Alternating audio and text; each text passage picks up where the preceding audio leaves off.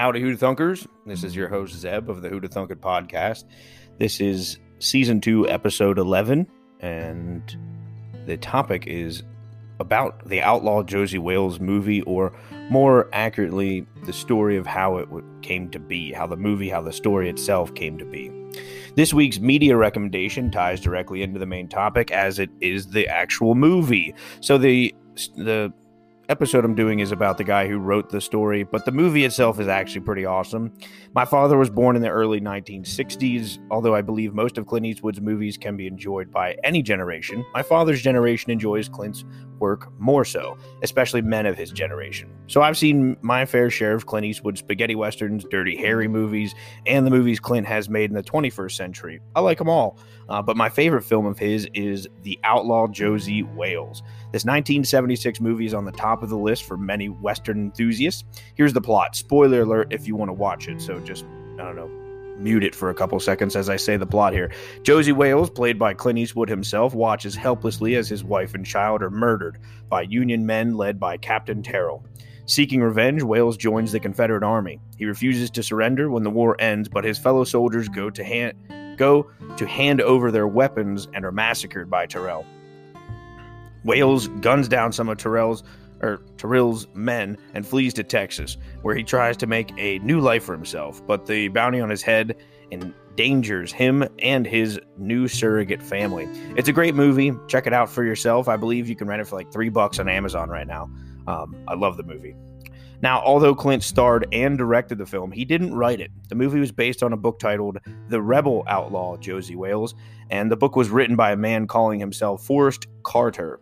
This episode is going to be about him, the man behind Josey Wales, the character. Um, as you know, amply titled this episode Behind Josey Wales.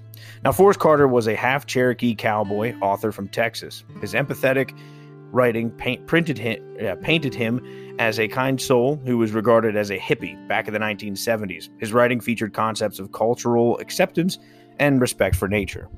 Along with writing Josie Wales into existence, Carter wrote The Education of Little Tree. The story of Little Tree takes place during the 5th to 10th years of a boy's life as he comes to know his new home in a remote mountain hollow.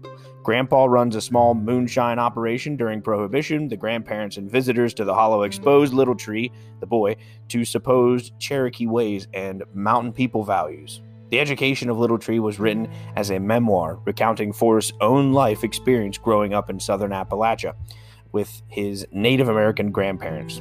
This story was accepted by an actual Cherokee Indian and is taught was taught as literature in Native American classrooms for decades.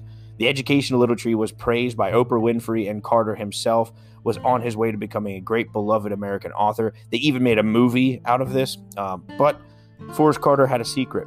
You see, although he denied it to the, all the way to his grave, Forrest Carter was just a pen name. His real name was Asa Earl Carter, and there's a good reason why Asa Carter wanted to keep his name and his past a secret from the world. Asa Earl Carter ran for governor of Alabama in 1970. You can look it up and his platform, he was a public advocate for white supremacy. He was a rabid segregationist who was infamous racist propagandist in the 1960s, a leader of the White Citizens Council. That's a group dedicated to opposing desegregate or to opposing desegregation, and one that was generally considered to be a front group for the Ku Klux Klan of North Alabama. Carter was the head of a klavern of the Ku Klux Klan. He was an unofficial speechwriter for segregationist Governor George Wallace, the segregationist governor of Alabama and candidate for the presidency. And for uh, Asa Earl Carter actually wrote the speech that George Wallace ran with. You may have heard it segregation now, segregation tomorrow, and segregation forever. That was written by Asa Carter, same guy who wrote Josey Wales. Asa Earl Carter wrote white supremacist literature and was a major contributor to The Southerner, a white supremacist um, publication that he edited and published first under the aegis of the Racist White Citizens Council. So, quite the past on him. Now, I do believe ignorance plays a major role in racism, and I try to keep that in mind. I like to I like to think all racist people could change if they were just if they were just able to experience enough of life to let them realize we are all in this together. But that's probably just wishful thinking on my part. And with a track record like Asa Earl Carter, one might think the guy was just simply riddled with hate. I mean, that is a terribly impressive resume for a white supremacist. He wrote speeches for public politicians, he ran for governor. Um, yeah. After Carter's real identity came out, it became clear that Carter did not have Cherokee grandparents and that his book of tolerance and love for nature was a work of fiction instead of mem- a memoir. The Education of Little Tree ranks as one of the greatest literary hoaxes of American literature. It also became clear to the public how a hippie, half Cherokee cowboy from Texas was able to capture the spirit of the Southern Confederate so well in his book, The Rebel Outlaw Josey Wales. But he wasn't any of those things. He wasn't from Texas, but Alabama. He wasn't an orphan. His parents raised him and lived into his adulthood. So he was kind of a fraud. I should note that it was reported Clint Eastwood had no idea of Carter's actual past when he agreed to make the Josey Wales movie. Clint was approached by the alias Forrest Carter, the likable, loving hippie cowboy. And this leads me to one of my favorite ethical dilemmas. Should we separate the art from the artist? Fair warning, I don't know the answer to that, but I think it should be asked more often. Josey Wales is one of my favorite movies, but I now know it was written by a white supremacist. True, uh, Carter seems to have some sort of life changing experience that made him forsake his hateful past. Um, he used to be a racist, and now he was, you know, in his later life, he was writing things about cultural acceptance.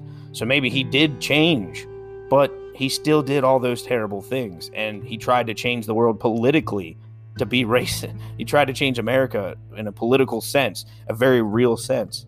He wrote all those terrible racist speeches.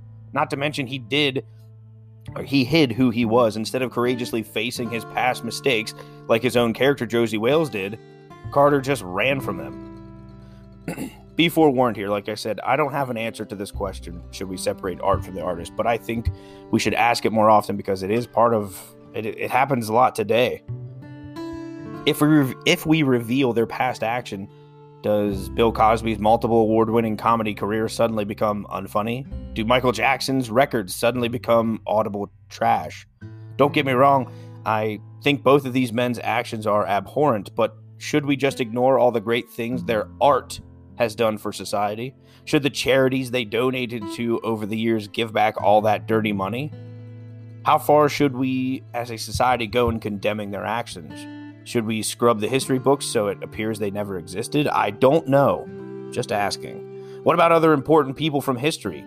Churchill said that he hated people with, quote, slit eyes and pigtails. To him, people from India were, quote, the beastliest people in the world next to the Germans.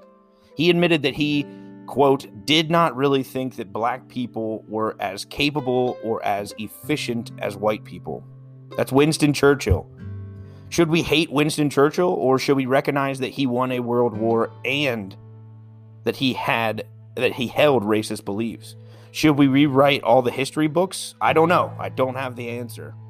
And if you went back a, with a fine tooth comb and looked at everything I said in my life, somehow you were able to do that and all the information was present in your mind this very second, I'd be willing to bet all the nasty things that I've done would stick out and you probably would stop wanting to listen to this podcast immediately. You might even be disgusted by me because, you know, I was a t- I've, I've said some bad things too. I'm human. But I'm no longer the same disrespectful and disgra- disgraceful teenager I once was. Like I said, I don't know the answer, but I wish people would ask it more often uh, this dilemma is probably more present in our cancel culture society than it has ever been. Um, should we separate the art from the artist? So that's an interesting story behind Josey Wales. And I want to end the uh, episode like this. I'd like to highlight a character from the Josey Wales film. In the movie, there's a big raging river and a ferry set up so people can cross the river. The man working the ferry is a deceptive character. His name is Sim Carstairs, and he encounters Union and Confederate soldiers both on a regular basis, you know, towards the end of the war. So, two opposing sides. Sim comes across a con man known as the carpetbagger. In history of the United States, carpetbagger was a derogatory term applied by Southerners to opportunistic Northerners who came to the South Southern states uh, after the American Civil War, who were perceived to be exploiting uh, the local populace for their own financial, political, and or social gain. So the carpetbagger fraudulently tries to sell snake oil to Sim Carstairs to pay for his ferry ride. While they're conversing, Sim explains that he survives being among two opposing sides of the Civil War all the time by being two faced. And I'll let Sim basically explain how. Take a listen.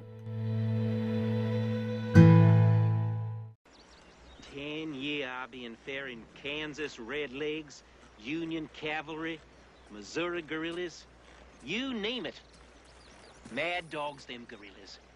You look sideways at them, they kill you. Sound like hard men to do business with? You bet. You know, in my line of work, you gotta be able either to sing the battle hymn of the Republic or Dixie with equal enthusiasm, depending upon present company. Can't say as I blame you for that. Only good business to play it safe. Yeah, well, thank God they all been disarmed now. Except for a few of the nastiest ones who they're busy running down.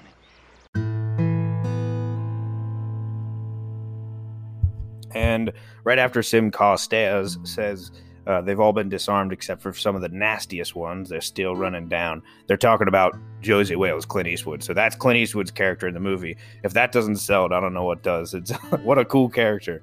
But anyway, so the he said he sings Dixie or the Battle Hymn of the Republic. So Dixie is a Southern song, while Battle Hymn of the Republic is a Northern favorite.